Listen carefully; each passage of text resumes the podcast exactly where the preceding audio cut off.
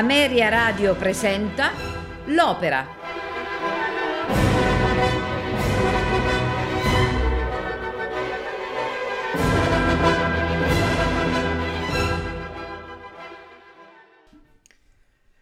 Signori e signori, buonasera e benvenuti a questo speciale dell'opera. Eh, speciale perché oggi Ameria Radio ha, dedicato una buona parte della sua programmazione al ricordo di Daniele Barioni.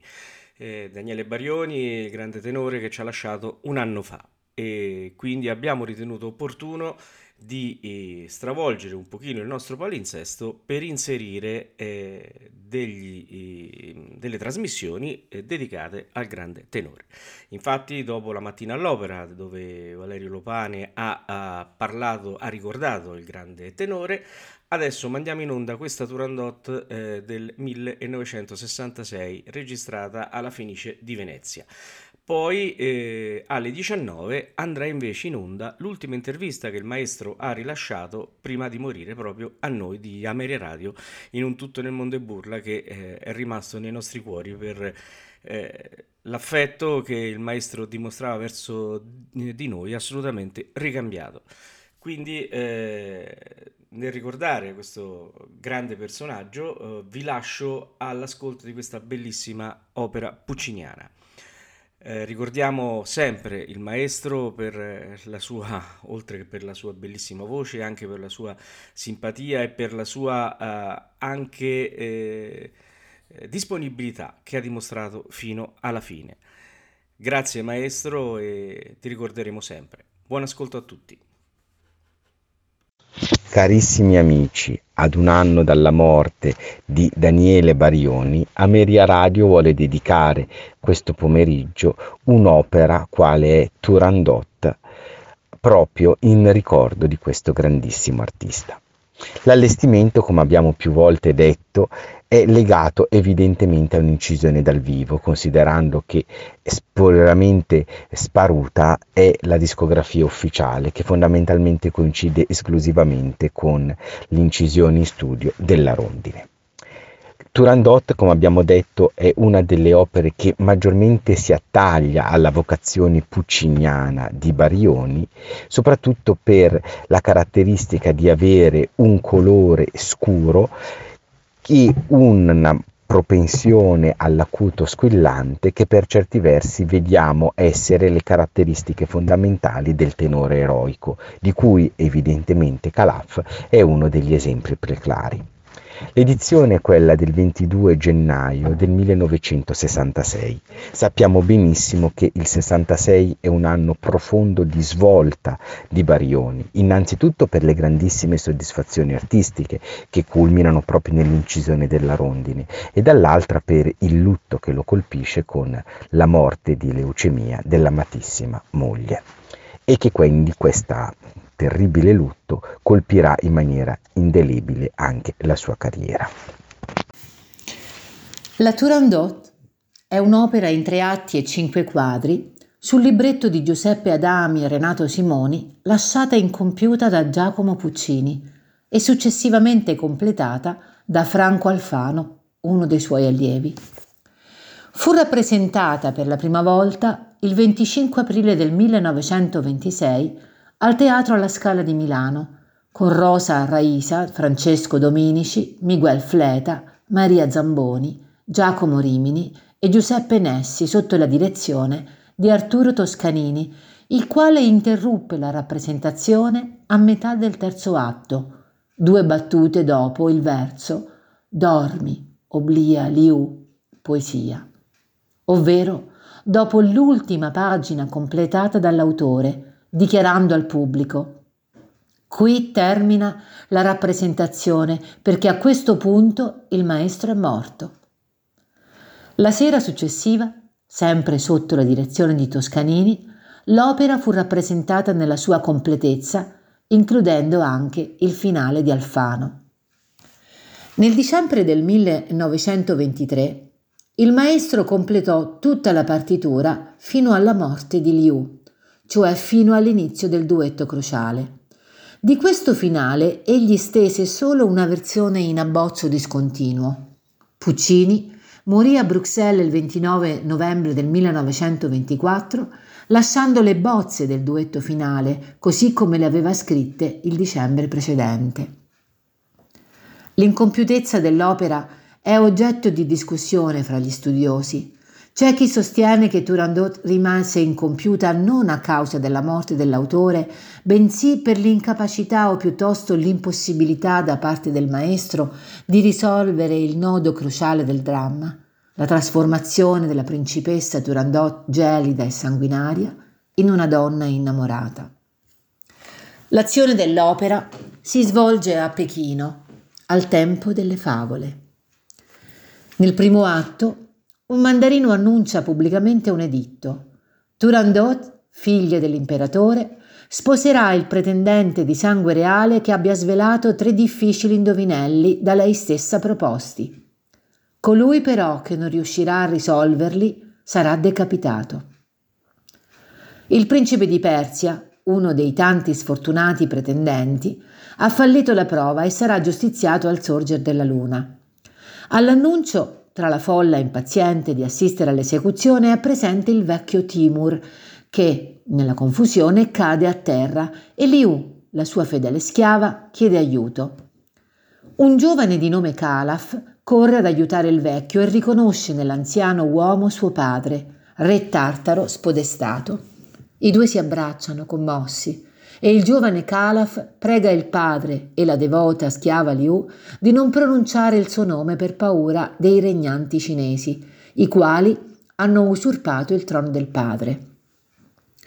Nel frattempo, mentre il boia affila la lama preparandola per l'esecuzione, la folla continua ad agitarsi. Al sorgere della luna entra il corteo che accompagna la vittima.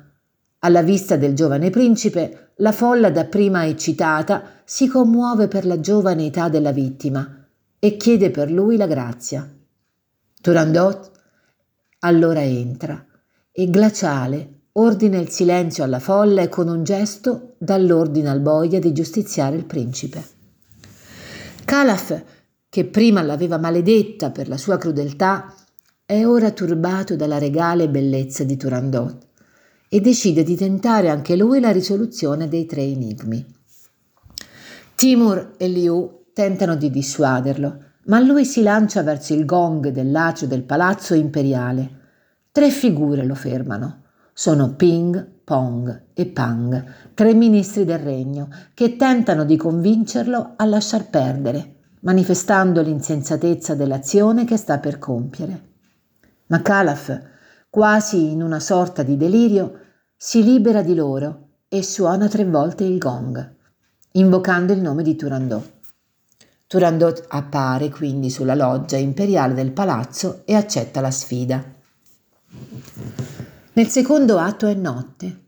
Ping Pong e Pang si dolgono di come, in qualità di ministri del regno, siano costretti ad assistere alle troppe esecuzioni delle sfortunate vittime di Turandot, mentre preferirebbero vivere tranquillamente nei loro possedimenti in campagna. Sul piazzale della Reggia tutto è pronto per il rito dei tre enigmi. C'è una lunga scalinata in cima alla quale si trova il trono in oro e pietre preziose dell'imperatore.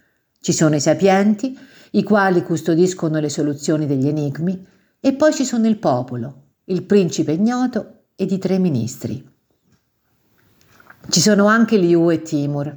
L'imperatore Altoum invita il principe ignoto Calaf a desistere, ma quest'ultimo rifiuta.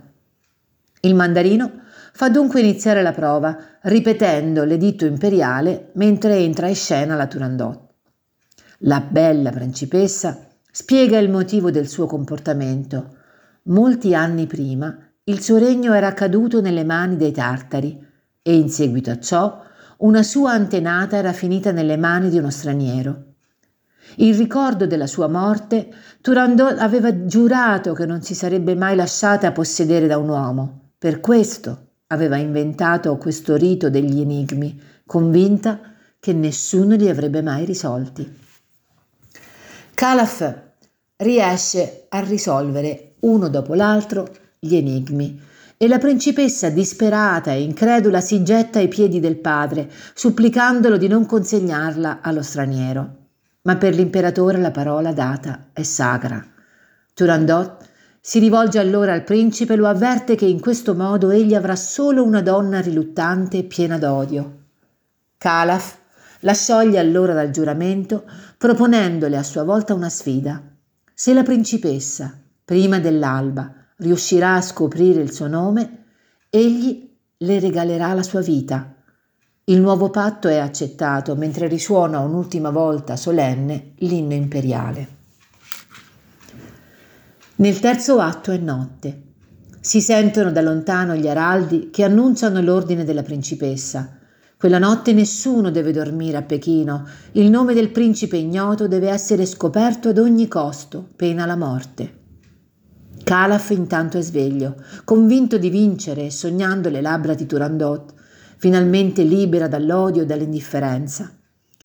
Giungono Ping, Pong e Pang che offrono a Calaf qualsiasi cosa per il suo nome, ma il principe rifiuta. Nel frattempo, Liu e Timur vengono portati davanti ai tre ministri. Appare anche Turandot, che ordina loro di parlare. Liu, per difendere Timur, afferma di essere la sola a conoscere il nome del principe ignoto, ma dice anche che non svelerà mai questo nome. Pur torturata, continua a tacere riuscendo a stupire Turandot. Le chiede cosa le dia tanta forza per sopportare le torture e Liu risponde che è l'amore a darle questa forza. Turandot è turbata da questa dichiarazione, ma torna subito ad essere l'algida principessa di sempre e ordina ai tre ministri di scoprire a tutti i costi il nome del principe ignoto. Liu, sapendo che non riuscirà a tenerlo nascosto ancora, strappa di sorpresa un pugnale ad una guardia e si trafigge a morte, cadendo esanime ai piedi di uno sconvolto Calaf. Il corpo senza vita di Liu viene portato via accompagnato dalla folla che prega. Torandot e Calaf restano soli e lui la bacia. La principessa in un primo momento lo respinge, ma poi ammette di aver avuto paura di lui la prima volta che l'aveva visto e di essere ormai travolta dalla passione. Tuttavia ella è molto orgogliosa e supplica il principe di non volerla umiliare. Calaf le fa il dono della vita e le rivela il nome. Calaf, figlio di Timur. Torandot, saputo il nome, potrà perderlo se vuole. Il giorno dopo, davanti al palazzo reale, è riunita dinanzi al trono imperiale una grande folla. Squillano le trombe. Turandot dichiara pubblicamente di conoscere il nome dello straniero. Il suo nome è Amore. Tra le grida di giubilo della folla, la principessa si abbandona tra le braccia di Calaf. Ascolteremo questa sera la Turandot di Giacomo Puccini in un'edizione del 1966 al Teatro La Fenice di Venezia con Anna da Cavalieri nel ruolo di Turandot. Calaf è interpretato da Daniele Barioni. Liu Maria Chiara. Timur Giuseppe Modesti. Altum Ottorino Begali. Ping Domenico Trimarchi. Dirige Armando La Rosa Parodi. Buon ascolto.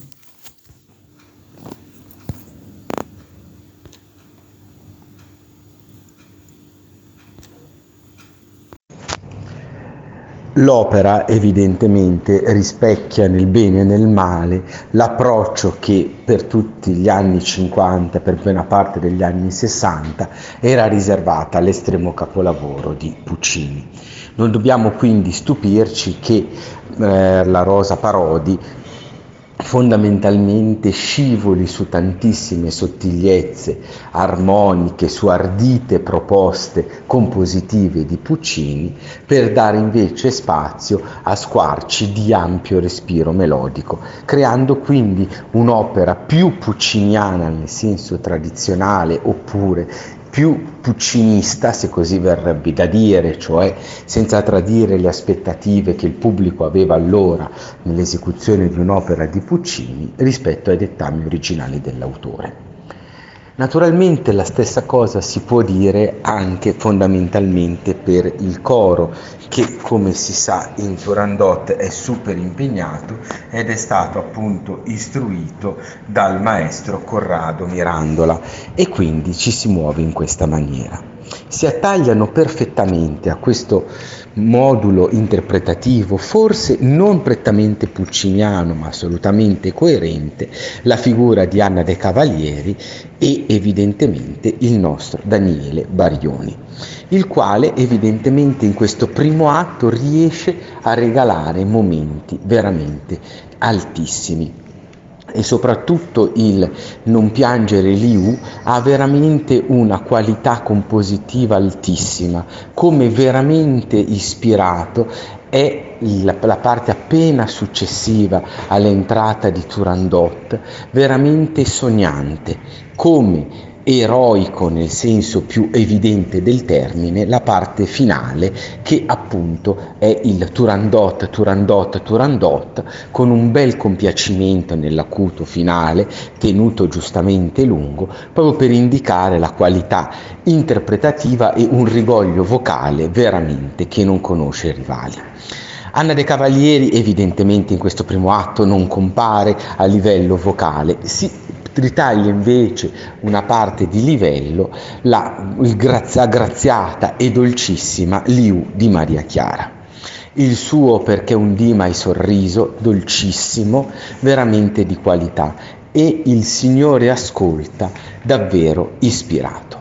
Le tre maschere di cui la puntualità esecutiva è di totale livello, sono però, proprio come si usava negli anni 50, effettivamente un po' troppo macchiettistiche e quindi noi abbiamo il, la presenza appunto di Pang di Florindo Andreoli, di Ping di Domenico Trimarchi e il Pong di Vittorio Padano. Naturalmente Trimarchi, grandissimo bass bariton buffo punta proprio su questa caratteristica che era, secondo appunto la modalità dell'epoca, la strada più battuta. Nel complesso quindi una buona occasione questo primo atto per apprezzare la vocalità schietta e un certo tipo di abbandono appunto nella parte immediatamente successiva all'arrivo di Turandot di Calaf, ma direi che comunque l'elemento più soggiogante in questo momento è proprio quello della Liu di Maria Chiara.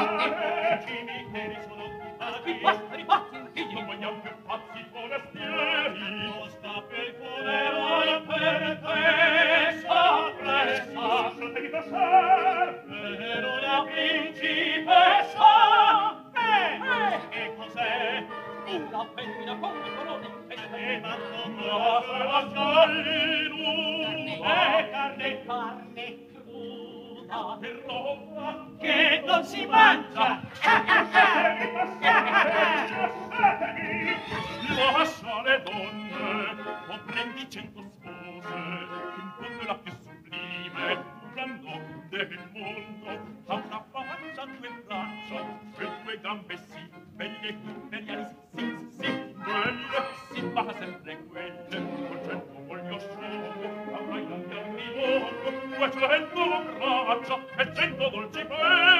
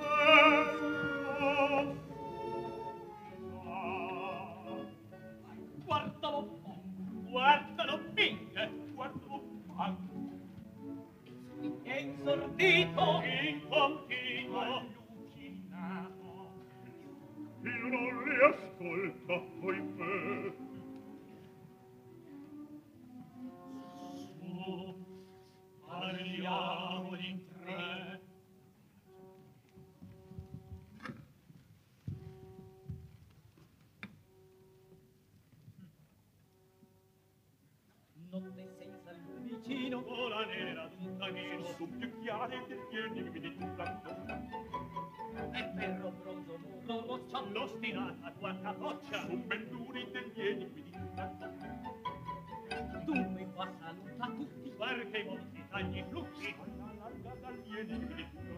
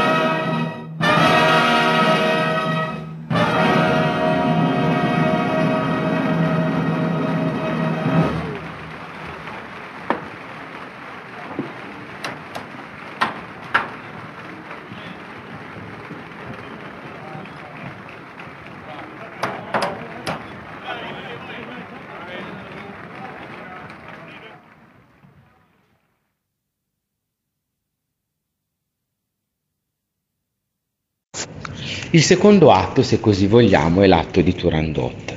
E evidentemente grandissima è la presenza vocale di Anna De Cavalieri, cantante per certi versi non particolarmente fortunata, ma mh, mm, che ha avuto soprattutto in alcune occasioni la possibilità oggi di ritagliarsi un certo tipo di notorietà.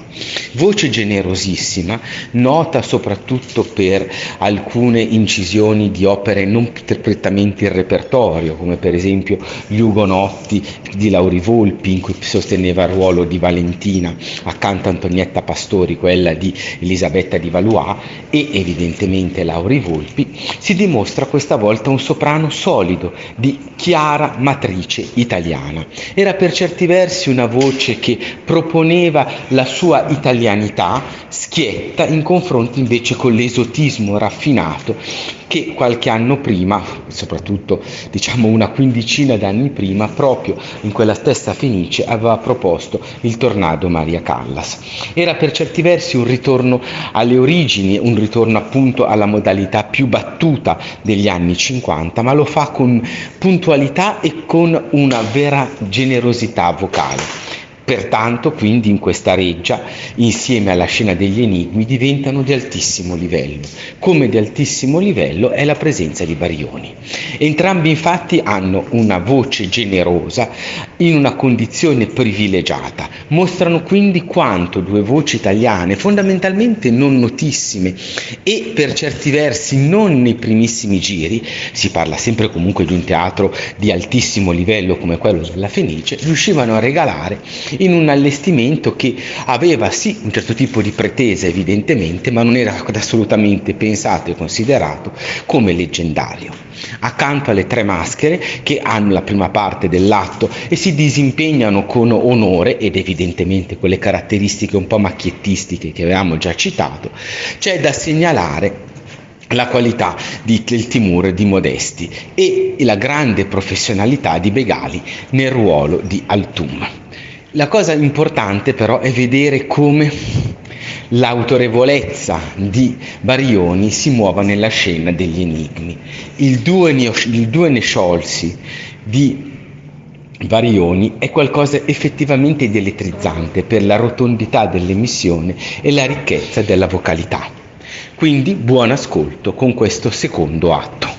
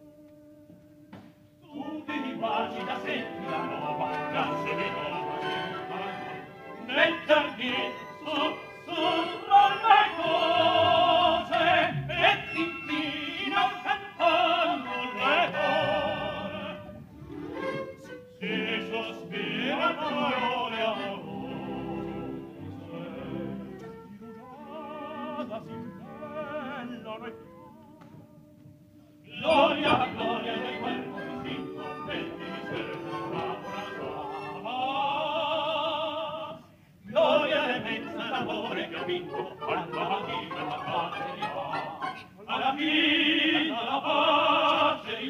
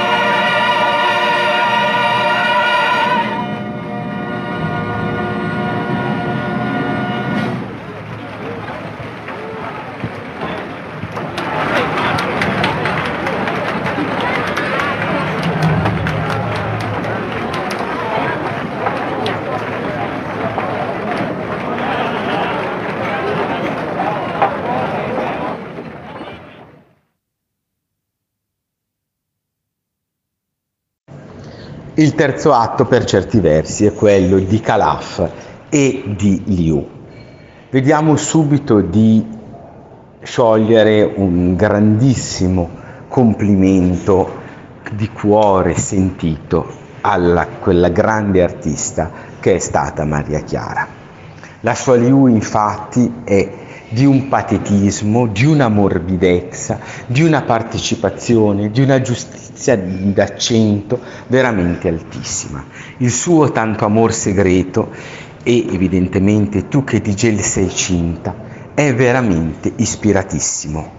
È forse nella sua totale volontà di rifulgere a qualunque facile effetto di puccinismo a buon mercato, sicuramente il, la strada moderna che sarà poi intrapresa da interpreti successivi. È evidente che il modello è quello di Mirella Freni, modello evidentemente di altissimo respiro, che viene portato avanti da Maria Chiara forse con una voce ancora più risonante e ancora più ampia, almeno in questo periodo, rispetto a quello che qualche anno prima faceva sentire Mirella Freni. In più abbiamo la morbidezza di un'emissione e una semplicità della voce che la rende veramente un'esecutrice rara ma come abbiamo detto è anche l'atto e soprattutto l'atto di Calaf. Non tanto per il Nessun Dorma, che naturalmente ha in sé una qualità meravigliosa vocale, una spontaneità incredibile. È evidente che viene scelta l'edizione di tradizione, quindi con il vincerò finale legato alla puntatura e non secondo la volontà di Puccini. Gli anni sono quelli che sono e ancora oggi in teatri blasonatissimi si sente l'edizione, diciamo per così dire, la vulgata di tradizione più effettistica che realmente sentita. Comunque è veramente elettrizzante, una voce ricchissima e di qualità. Dall'altra parte abbiamo il principessa di Gel, veramente di alto livello. La parte del recitativo di Alfano viene descritta molto bene. Sono presenti tutti, per così dire, le variazioni all'acuto e le dilatazioni d'ordinanza come principessa di Gel, ti voglio tutta ardente, con quelle qualità e con quella passione ardente che poteva vantare un cantante come Barioni, giovane e nel pieno delle sue qualità. Dall'altra parte, ugualmente, anche in questa occasione, Anna De Cavalieri mostra un magistrero particolare, soprattutto nel duetto. Il finale, evidentemente, dato a un coro che comunque, anche se non ispiratissimo, si disimpegna bene, conclude questa esecuzione. Tirando le somme di questa Turandot è sicuramente un'incisione che merita di essere conosciuta, ma evidentemente, come abbiamo detto in prima battuta, è un'edizione che è saldamente legata alla matrice degli anni 50, anche se siamo ormai in pieni anni 60. Armando La Rosa Parodi infatti ha un approccio che viene seguito fondamentalmente dalla totalità degli artisti, a cominciare dalle tre maschere, evidentemente a proseguire con Daniele Barioni stesso, la De Cavalieri e per certi versi nel bene e nel male, ma soprattutto nel bene, anche da Maria Chiara. Nel complesso però abbiamo di fronte anche un'istantanea di una recita che non aveva delle pretese straordinarie, ma oggi veramente riscontra, pur con i suoi limiti di stile, un'alta validità. Viene quindi da chiedersi oggi se una Turandot del genere potrebbe essere riproposta al Teatro della Fenice. Lascio al pubblico la risposta, perché sicuramente alcuni tagli e interpretazioni, soprattutto nelle maschere, alcune sottigliezze orchestrali per certi versi spontaneamente disattese, oggi farebbero storcere più di un naso. Ma dall'altra parte siamo di fronte a tre protagonisti, a cui aggiungerei anche appunto il, il Timur di Modesti di altissimo livello, voci sincere, schiette, magari non straordinariamente legate a una chiosa di fraseggio interessante o strabiliante, ma solidi professionisti, la cui dizione è chiara, hanno voci timbrate e hanno tutti i numeri per sostenere le singole parti. A oggi questo penso che sia comunque un elemento notevole. Buon ascolto dunque con questo terzo atto e soprattutto grazie a Barioni perché con la sua modalità per certi versi anche mh, distaccata, per, mh, per il suo muoversi in punta dei piedi, ha dimostrato come nella metà degli anni 60 fosse comunque un cantante di livello. Evidentemente poi la vita sua è stata quella che è stata, ma rimane comunque una testimonianza, un cantante da conoscere ed apprezzare. Buon ascolto e buona serata a tutti.